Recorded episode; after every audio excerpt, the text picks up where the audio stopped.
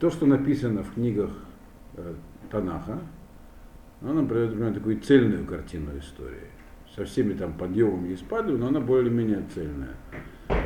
Начиная с периода второго храма, даже точнее, если начиная с изгнания, то есть с концом первого храма, еврейская история распалась и раскололась навсегда. Она как-то более или менее начала консолидироваться опять в единую историю, только начиная с образования государства Израиля. Вот.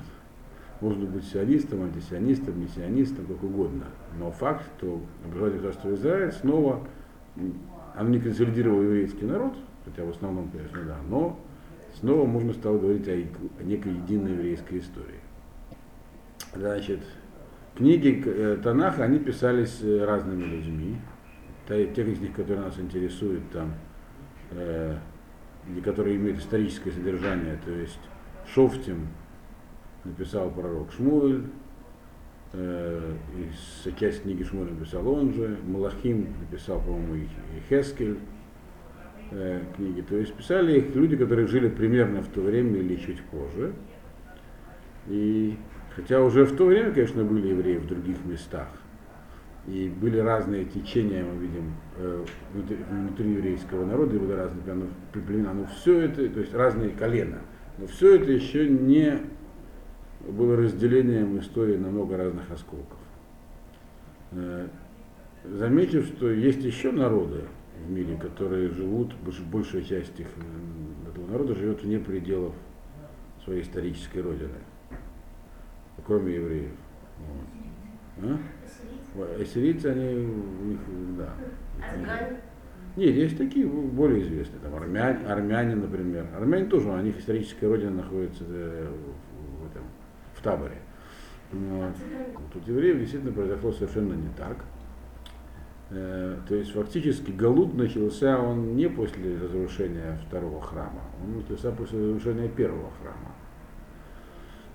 И вся дальнейшая история этому подтверждение. То есть дальше было много разных. То есть на самом деле всем хорошо нам известны э, события, ну не всем, но по крайней мере слышали про них многие, которые происходили на земле Израиля тот момент, когда э, там было царство Хашманаев, то есть перед второго храма, потом оно пало, и потом римляне э, окончательно прикончили там э, еврейскую государственность, но еще не, не еврейское присутствие. Но ведь на самом деле это была только часть э, еврейской истории, даже на тот момент. Помните, я вам рассказывал, сколько евреев вернулось из Вавилонского плена в землю Израиля? Кто помнит цифру? Ну, примерно, порядок. Тысячи? Нет, 42 тысячи там с чем-то, да. Книга, по-моему, Эзра приводит точную цифру. 42 ну, с чем-то тысячи. Конечно, потом туда еще подъезжали евреи из Вавилонии, но в Вавилоне еврейская жизнь шла совершенно по-другому. То есть это одно разделение. Плюс к этому евреи уже поселились в Египте из-за междоусобиц, которые, из-за борьбы партий, которые были в земле Израиля перед разрушением храма, много евреев оказалось в Египте. Египте, Египет это мир вообще ворота в, в весь эллинистический мир Средиземноморья, тут расселились еще в разные места. И потом расселение что само по себе. Но и кроме расселения, вообще существуют две еврейских истории, которые, если посмотрим разные источники, очень непонятно, как они пересекаются. Э, одна история описалась в Бейт-Медраше и в академиях Вавилоне и в, и, и, и, Иудее, потому что уже не было Израиля, осталось Иудея кусочек. И совершенно вторая писалась э, в исторические хроники народов всех времен. Говорится про одно и то же время, про одно и то же место, иногда даже про одних и тех же людей. Например, Александр Яна, э, Йохан Герканус, шманайские цари, Шимон Бешетах, они упоминаются и в тех и других источниках. Шимон Цадик тоже. Но там совершенно разные вещи про нее говорят. Не то, что они друг другу противоречат. Просто, например, нам известно про тот период более или менее исторические, то, что написано был в тот период. Не то, что было написано позже. Более-менее какие-то исторические сведения содержатся в трактате Мишны Перкеавод, поучение отцов. Там многие мишнайоты, они намекают на политическую ситуацию. Например, Мишна, которая говорит, Альтамин Басмха Адьем Мутха, не верь в себя до, до дня смерти, потому что всякое может произойти. В последний момент человек может совершить ошибку. Она, момент, когда ее писали, она имела определенную политическую, то есть когда ее сказали эти вещи, она имела политическое звучание, потому что она явно намекала на Йоханана Геркануса, а, который стал, по-моему, первым царем династии Хашманаев. До него они не принимали, потому что он перед самой смертью, незадолго до смерти, перешел на сторону Садукеев. То есть э, изменил Торе. Вот мы сейчас этот период подробнее обсудим, поймем его суть, а потом двинемся дальше. Но на самом деле, к чему я это все говорю? Почему так важно это понять? Потому что, в общем, с тех пор принципиально нового ничего в еврейской истории не происходило. Происходило много-много разных событий изолированных, но в общем всегда было одно и то же. То есть была история делается на несколько разных историй у евреев. Э, например, если мы возьмем вперед период, например, погрома Богдана Хмельницкого. В тот период писались еврейские книги тоже. И писали, в частности, участниками этих событий, то есть люди, которые там бегали от погромов, гнались казаки. Они писали книги, там, всякие неисторические книги по Торе. То есть произошло разделение такое. Еврейская история, она стала политической историей, очень мрачной и очень такой фрагментарной, расколотой на много-много разных кусков разных действий, в которых, если их все обобщить, есть общие закономерности. И главная закономерность как раз в том и состоит, что не было единой истории. То есть всегда во всех местах и еще раз повторяю, не даже, что евреи жили на своей земле часть этого времени, вот с момента первого изгнания Вавилон. Даже на своей земле все равно эта история, во-первых, евреи никогда больше не были самостоятельными. То есть нигде, даже в тех местах, где на какое-то время устанавливалась своя еврейская власть, она все равно не была независимой и самостоятельной. То есть больше не было никогда. Вот вы знаете, в Советском Союзе всегда сравнивали все показатели экономические с 1913 годом. Очевидно, считаю, что это было счастливое время. Также поэтому у нас, когда говорится, когда, когда хотят объяснить какую-нибудь идею про то, как, как, какова должна быть еврейская жизнь, это относится к периоду Давида, царя Давида и Шламо. Потому что со времен Давида и Шламо до разрушения первого храма евреи опускались, и потом все распалось такими кусочками. Второй храм, как мы уже говорили, он был просто памятником первому храму. Там происходили те же вещи, что первый храм. Значит, и, и, и две главных истории, это вот такая история, состоящая из кусочков и фрагментов разных событий в разных местах, всегда подверженных внешнему влиянию. Э, это политическая история, и была история передачи еврейской традиции. Это совершенно другая история. Если опять же мы посмотрим то, что писалось в те времена, когда были всякие эти перетрубации, то в них это, в общем, можно сказать, очень слабо отражено. То есть Бейт Мидраше шла своя жизнь. И это стало с тех пор правилом. И это правило до сегодняшнего дня остается в силе. Стало правилом у евреев, которые занимались как раз тем, что их должны были передать традиции, не заниматься впрямую политическими вопросами. Не реагировать прямую на политические события, потому что их суть, она в общем не менялась. Очень много менялось для конкретных людей в конкретном месте. Выживешь или умрешь. Но было уже ясно, что мы находимся в том самом Галуте, который нам был обещан, вот, который будет только усугубляться до того момента, когда он закончится совсем.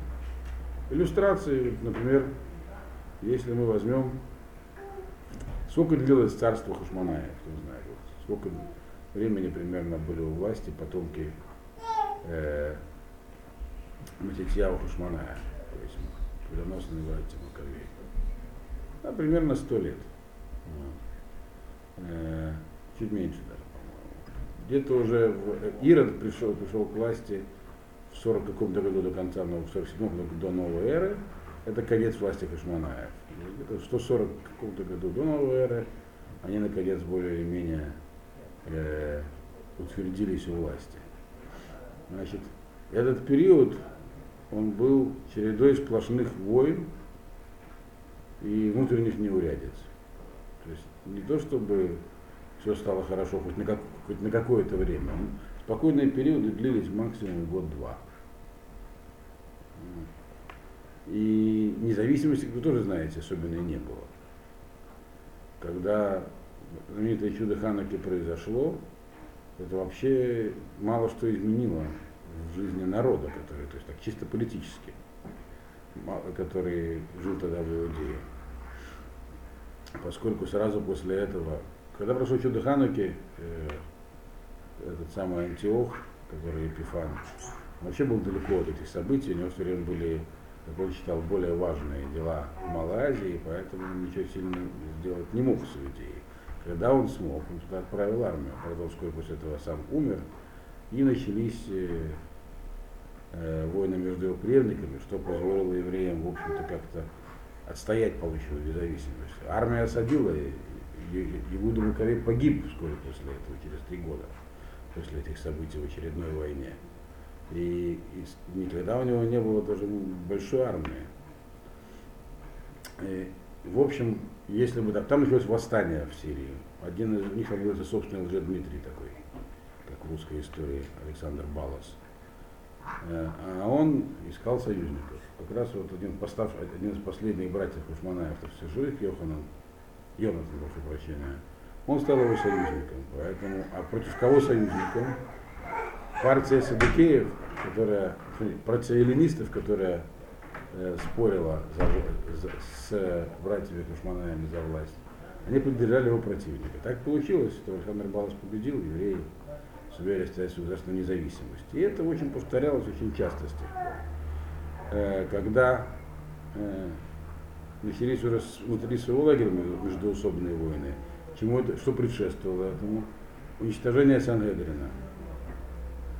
Э, Александр Яннай один из последних монарских царей, он э, уничтожил Санедрин, физически истребил. Он, него, он не любил Санедрин, у него были с ним неприятности до этого. Его пытались судить за убийство когда-то, его э, не признавали легитимным правителем, но это были причины. Это описано в Геморе. И интересно, что сведения по этому периоду исторические у нас очень мало их есть у нас из Талмуда. И Талмуд подробно описывает это время, но он описывает совершенно другой его аспект. А, он описывает, какие были в то время мудрецы, какие постановления принимали. Историческая информация про этот период содержится в основном в э, исторических книгах, которые нам известны как книги Маковеев. И так это все тянулось, продолжалось и катилось, пока туда не пришли римляне, которые туда пригласили сами Хашманая. Два последних оставшихся живых э, два последних оставших их, имеют право на престол э, потомка Хананской династии, Аристовулус и Герканус, устроили с собой войну за трон. В это время Птолемей, Помпей, вы знаете, что в то время, в то время было, это было, с точки зрения общей истории, это было начало Римской империи. Цезарь, Маркрас, Помпей спорили, триумвират, а на самом деле спорили за, за власть в Риме становились императорами. До этого Рим был республикой. Помпей время воевал с Арменией, оказался недалеко от Иудеи. Армения была намного больше, чем сейчас, и находилась не там, не там где находится сейчас, в другом месте, вот. э, южнее, восточнее.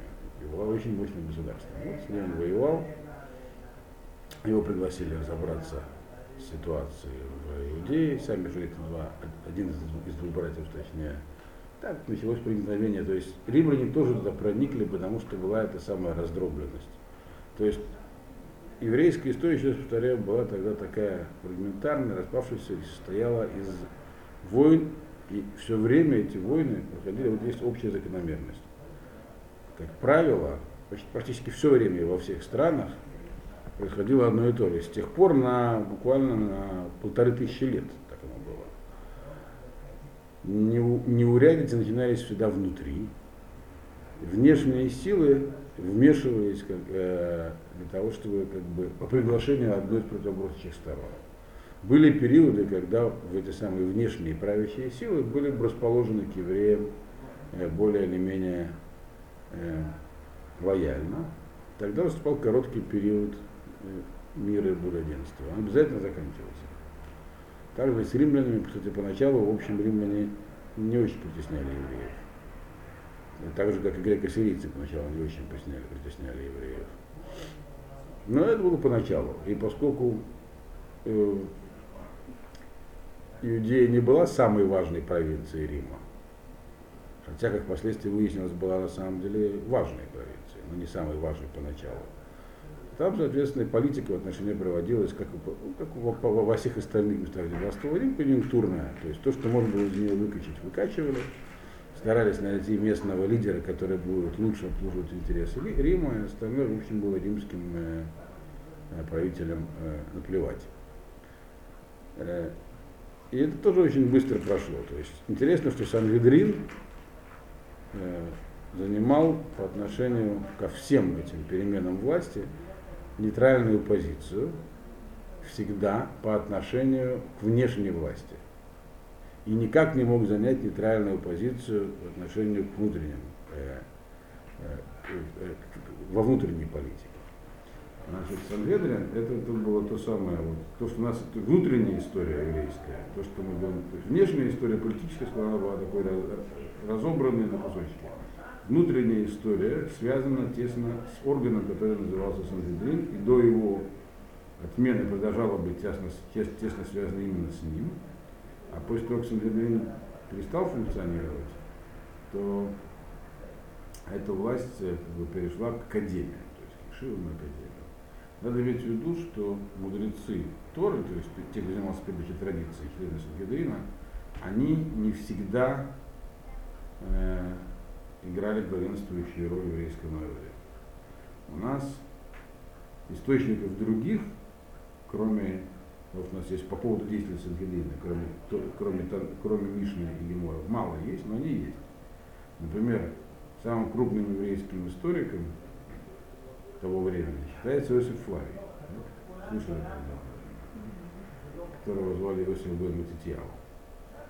Флавий он стал называться, поскольку он брал покровительство римский император, когда стал императором, э, Веспасиан Флавий и его сын Тит Флавий. Поэтому они даже позволили ему, это было принято, взять свою родовую фамилию Флавия. Иосиф Флавий, мягко говоря, не был поклонником мудрецов Торга и Сангедрина. Он их называл Прушин, фарисеи, что, в общем, правильно. А это было одно из их самоназваний. И всячески пытался по его произведениям видно, всячески пытался уметь, преуменьшить их роль.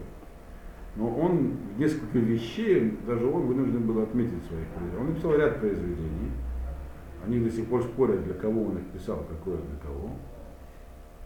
Иудейская война, иудейские древности. По крайней мере, по поводу иудейской войны ясно, что она писалась по заказу э, дома Флавия. Э, иудейской войной называлось «Восстание против Рима». Восстание оказалось на удивление сильным и, в общем-то, для Рима оказалось очень опасным, То есть были периоды, когда еврейская история становились даже это вот, политически, внешне очень значительной. Таких, э, как минимум два было таких периода. Восстаний было много. Восстания в Иудее возникали постоянно, и не только потом в Иудее, а и в других местах расселения евреев. И они возникали, как во всей остальной Римской империи, обычно по одной и той же причине. Э, поскольку римляне э, рассматривали свои колонии или провинции, них разных статус территорий. Там, где они селились сами, называлась колония, там, где они только выкачивали деньги, называлась провинция. Э, и были разные формы правления, они рассматривали источник поступления средств, причем часто даже не в государственную казну, которых было в Риме две, называемый фиск и ирарий, фискальное право. То есть была казна Сената и казна императора. Но, но также лично те правители, которые когда отправляли править, они имели право там обогащаться. Для этого, ну, легальными способами, Рим не уважали закон. Для этого нужно было всячески прижимать, провоцировать народ, восстание, можно об этом уже говорить. Но было два эпизода, которые поставили Рим всю Римскую империю, так сказать, под угрозу существования ее. Одно из них была эта самая Иудейская война. потому что восстание пришло очень неожиданный, неудачный для Рима момент. Рим в это время терпел поражение в Германии. И, в общем, Римская империя трещала, потому что многие соседи и другие порабощенные народы уже только ждали возможности римское иго сбросить. И поэтому и восстание было очень успешным поначалу в военном отношении пару лет. Поэтому тот человек, который его подавил, он стал императором из таких, Флавий. Естественно, он должен был заказать, как, если сегодня делается то же самое, литературное произведение, такое мистическое, которое бы показало его в выгодном свете. Поэтому идейская война Флавия, которая изначально писалась по-гречески, а, кстати, сам Флавий жил в Греции, перед тем, как его призвали на эту войну, он был уже в отставке. Э, самый Веспасиан Флавий. Она была написана по-гречески, так что все могли прочесть. Греческий язык был языком культуры. И поэтому из нее нам, когда ее читаешь, понятно должно быть, что это произведение искусства заказное, точнее исторический случай заказной, где информацию нужно, например, как из газеты «Правда» извлекать. Читать между строк, если кто-то знает, что такое газета «Правда», конечно. И многие историки этим искусством владеют. Он написал еще другие произведения иудейской древности. Они были написаны тоже для нееврейского мира, но так более апологетические. То есть там он писал про, для, как бы проеврейских это написано. Видно из его произведений, что сам он был садукеем.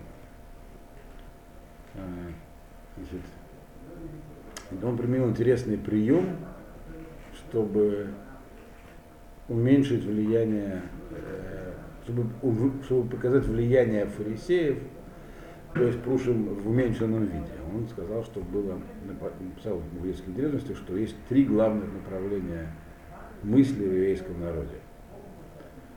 В то время как их э, трудно было быть равноправными. Э, фарисеи, садукеи и Ессеи, так называемые. Ессеи, как известно, опять же, про них он, конечно, не мог предположить, но про них стало известно очень много правильно, последняя третья, когда нашли кумранские рукописи. А, таким образом, выяснилось, что Флавий был, э, мягко говоря, неправ. То есть он э, исказил факты. Сеев было очень мало, и было крайне незначительное количество. И это была очень э, закрытая секта, куда даже женщин не допускали, соответственно, дети там не рождались. Поэтому это могло быть названо таким большим народным э, течением. Чего он это написал? Чтобы показать, что фарисеи не были такими уж важными. Хотя сам вынужден был там сделать переписку, что, конечно, большинство народа, имеется темного народа, оно идет за Прушем и за фарисеями. К чему это я все говорю? Показать, что даже в тот момент во внутренней истории, то есть внутри еврейского народа, тоже происходили, то есть не только во времена, когда был разрушен второй храм, написано, разрушились беспричинные вражды, но и даже до и после существовали разные э, внутри евреев э, эллинисты исчезли. Во времена Хашманаев главным врагом евреев, евреев внутри были эллинисты, сторонники греко, э, греческой культуры. Их место заняли другие, садукеи. Значит, Сангедрин и Прушин, которые в него входили, они оставались. И их истребляли физически весь Сангедрин, это 72 человека, 71 человек несколько раз разные кахманайские Но на самом деле мудрецов было намного больше, поэтому они, в общем, выживали. То есть традиция в этом смысле не прерывалась. Э, что произошло под конец, вы знаете. Значит, римляне восстание все-таки собрались и подавили. И как вот э, с прекращением политического влияния Антиохии, то есть династии Селевкидов, исчезли эллинисты как класс из еврейского народа. Без внешней поддержки не смогли существовать. Так, после подавления восстания, иудейского, восстания евреев э, в Иудее, первого крупного иудейской войны, исторические сцены напрочь исчезли садукеи, их больше не было. Очевидно, Иосиф Флавий был последним видным Садукеем, но он-то как раз и написал известную нам историю. Почему их не было, тоже можно понять. Потому что Садукеи, что такое Садукеи? Они потом нам будут встречаться в других видах, это уже не еврейская история. они вроде бы как очень сильно отличаются от эллинистов, от тех, что называется Митьевним, потому что Митьевним говорили вообще, э, нужно забыть про, про свою традицию воспринять греческую. Судуки говорили несколько не так. У них э, их родоначальником был один, одним из, один из Танаев, точнее его два ученика, э, два ученика Антигноша, Антигноса из Сохла, Садок и Войтус. То есть люди, прошедшие хорошую школу, ну только они, как вы правильно сказали, они отрицали устную Тору, то есть, то есть будущий мир. Но что из этого следует? То есть вроде бы идеологическая основа э, совсем другая, чем у эллинистов, и у последующих групп впоследствии будет другая идеологическая основа, но последствия фактически реальная, к чему это приводит, и что на самом деле, что им хотелось, они те же самые, потому что если нет награды в будущем мире, то в общем в этом мире ничего не обязательно. Соответственно, они, садукеи, создали интересную вещь. Впервые, наверное, последний раз, был такой период, когда в еврейском народе была аристократия. Э, знаете, что у евреев нет аристократии в западном понимании этого слова.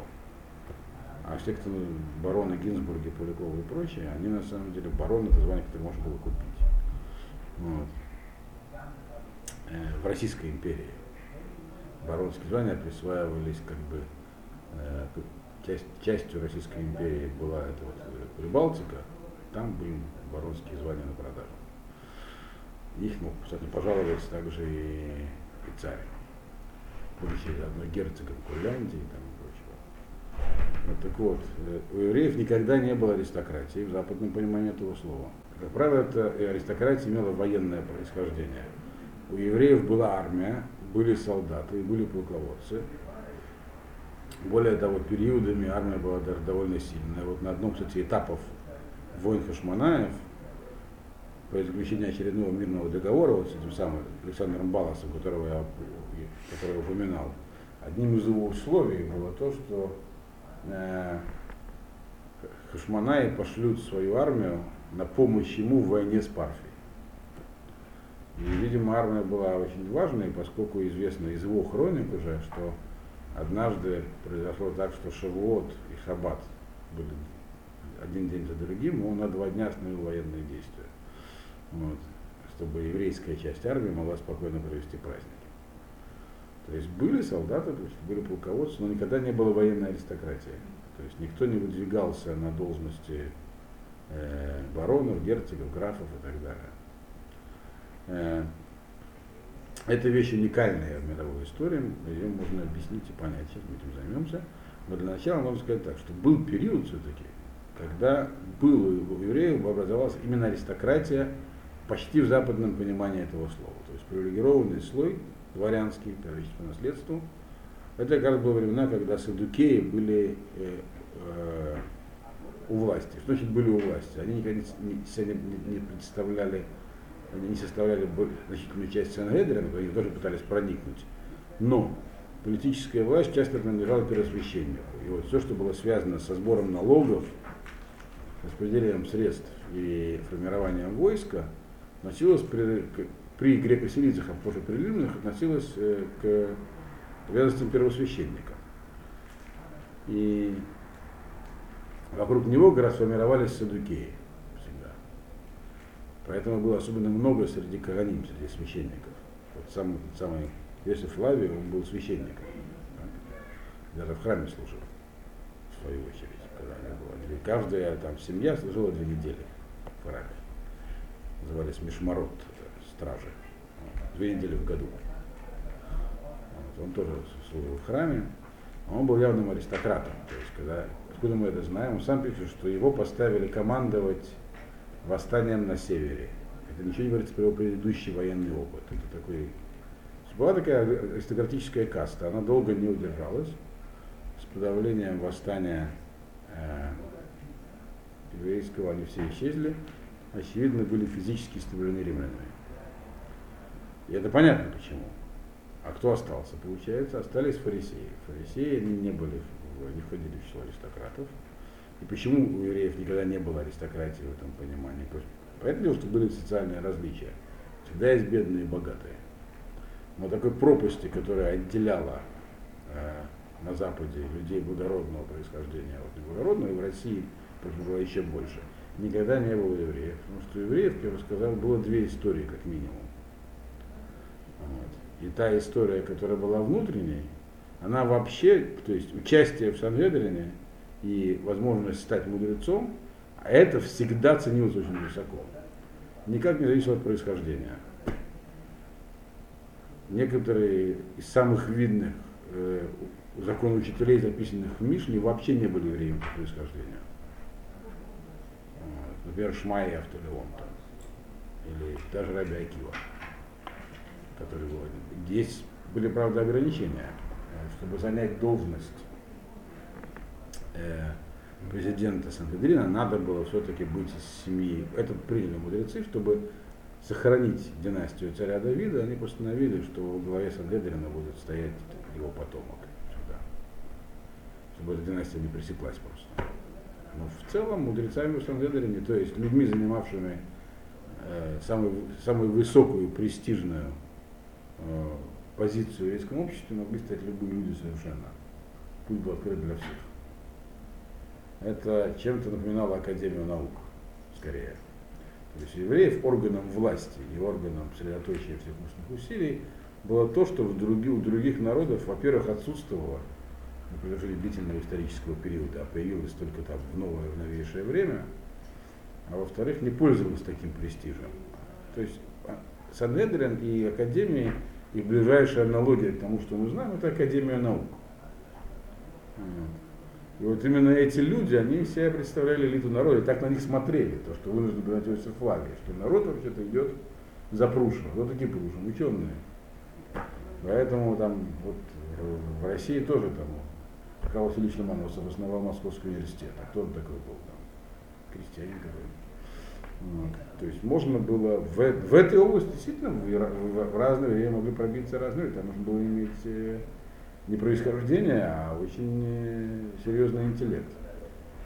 И вот поскольку у евреев так получилось, и значит так получилось, поскольку главным стержнем этой истории была Тора, а для Тора, чтобы Торой заниматься, нужен быть очень высокий уровень интеллекта, поэтому аристократия отсутствовала. Садикейская попытка стать аристократами закончилась быстро будучи аристократами, они, конечно, были не на стороне римлян. Потому что римляне, они не любят чужих аристократов, они своих ставят. Поэтому они приняли в, разный, в разных группировках непосильное участие в восстании. Сангедрин опять в этом случае сохранял нейтралитет. В антиримском восстании, в первом в этом, Сангедрин сохранял нейтралитет. Э, хотя римляне нарушили религиозный статус-кво, тоже момент. Но поскольку было ясно, что восстание это не будет иметь силы, а главное, что участвовали в нем очень разные элементы. То есть некоторые из них были откровенно враждебные Торы, поэтому, Торе, поэтому Сангедрин не вставал, не, то есть Прушим не стали коллаборационистами, с римлянами не сотрудничали, но и не принимали, то есть не благословляли, грубо говоря, не принимали активного участия в восстании, за исключением отдельных своих представителей. И позиция Прушима, она четко определялась по отношению к разным группам восставших. Раньше там были разные группы, и они друг друга не ладили, мягко говоря, друг друга уничтожали. Вот. Один из них только более или менее уважал мнение Санжедрина, э, как его звали, Йоханан Гискальский, Йоханан Мегиского. Вот. Его римляне таки взяли в плен, в конце концов, но что интересно, его не убили, а подержали в, в тюрьме до конца дней. Вот. Он принес, наверное, наибольший вред именно, ну, с точки зрения военной. Но вот он считался спрушен, все остальные, в общем, не считались. Э, поэтому что получилось? Грубо говоря, все ушли со сцены. К сожалению, ушла очень, очень большая часть еврейского народа с исторической сцены. Осталось, все равно остались в каждом раунде так происходило, и дальше так будет происходить. Очередной раунд неурядиц, гонений, и остается все равно остается ядро. И это ядро всегда состояло из прушин. Там пруши будут впоследствии стали называться Танаями, потом они стали называться Амараями, потом Гаонами, потом Решоним, Охроним и так далее. Это все та же самая традиция. То есть те самые, они называются иногда поэтому потомками пророков. Как во времена первого царства, то есть первый, ну, первых царств, пророки выделялись, со времен Шмуэля, пророка Шмуэля, пророки главенствующую роль, потом на роли исчезли, или попросту мудрецы. Пророки и мудрецы это все одна и та же линия, которая так идет до сегодняшнего дня. Интересно, что там, где э, по каким было, было причинам роль этой группы людей, евреев ослабевала, то, в общем-то, еврейское существование там прекращалось э, физически. Не всегда из-за насилия, иногда просто рассасывались евреи. Есть целые большие группы евреев, которые рассосались без следа. Их было очень много когда-то. Среди них было много мудрецов. Вот они раз и исчезли. Наибольшей загадкой является исчезновение евреев Прованса. Конечно, можно многое списать на крестовые походы, но это будет немного позже, мы на них дойдем, мы так просто вынуждены скакивать вперед. Была мощная группа евреев, которая, сегодня мы знаем, есть сефарды и ашкеназы, да? слышали, наверное. А когда-то было три были сефарды, ашкеназы и прованс. Это было времена Раши, примерно, чуть раньше. То есть 10, 9, 11 век, чуть позже еще. Их просто нету. Здания стоят. В таких городах, как Ницца, Перпиньян. Остались синагоги тех времен, несколько сот, много сотен лет. Ну, евреи эти исчезли бесследно. Хотя там были из них их среды уже крупнейшие учителя. То есть там что-то тоже произошло. А, там еще можно объяснить внешними причинами, там прокатились э, серьезные войны. Например, китайские евреи. Так? В Китае это было очень много евреев. Там еще сегодня много китайцев. Но и было бы странно, если там не было евреев, потому что Великий Шелковый путь проходил в Китай, торговая артерия. Куда девались китайские евреи, никому не известно. Их, там известно по какой причине. Там, там эти самые пруши, они исчезли, рассосались. Там традиция учения прервалась, академии не было. Когда коммуникации с крупнейшими еврейскими центрами стали затруднительными, евреи просто перестали существовать. Никто, никто там не уничтожал. Рассосались. Хотя их там было, очевидно, очень много. Еще больше евреев было в таком месте, которое называется Аравийский полуостров. Про это, наверное, слышали. Саудовская Аравия. Вы знаете, что сегодня туда запрещено по закону евреев въезжать, по закону а, саудовскому. Э, правда, христианам тоже. А когда-то там было очень много евреев. Чуть не половина племен арабских до ислама были, состояли из евреев. То есть из евреев, по крайней мере, по вероисповеданию. Вот, очень быстро все исчезли.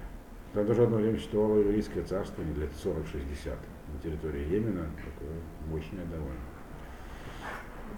Саудовская Аравия. То есть евреи рассасывались там, где прекращалась эта самая традиция, и продолжали существовать там, где э, удавалось сохранить то, что мы будем называть словом хахамим, хотя ему есть разные слова, обозначения для этой группы людей. Как я сказал, пророки, мудрецы, э, Сангедрин и так далее. Тана и Амаль, это все одно и то же. Вот их история, она более-менее прослеживается. Можно проследить, как она передавалась и развивалась. А история политическая, она, конечно, состоит из, из мелких разных э, несчастий. И короткий период благополучия. Значит, прежде чем мы закончим сейчас, э, перейдем сразу, чтобы начинать с чего сейчас начинать, к следующему периоду. Значит, нас евреи оказались в изгнании, Вавилонские академии были, а теперь мы займемся евреями Европы. Что происходило? В следующий раз напомните мне, как евреи скитались по Европе, где, что с ними происходило, то есть с нами.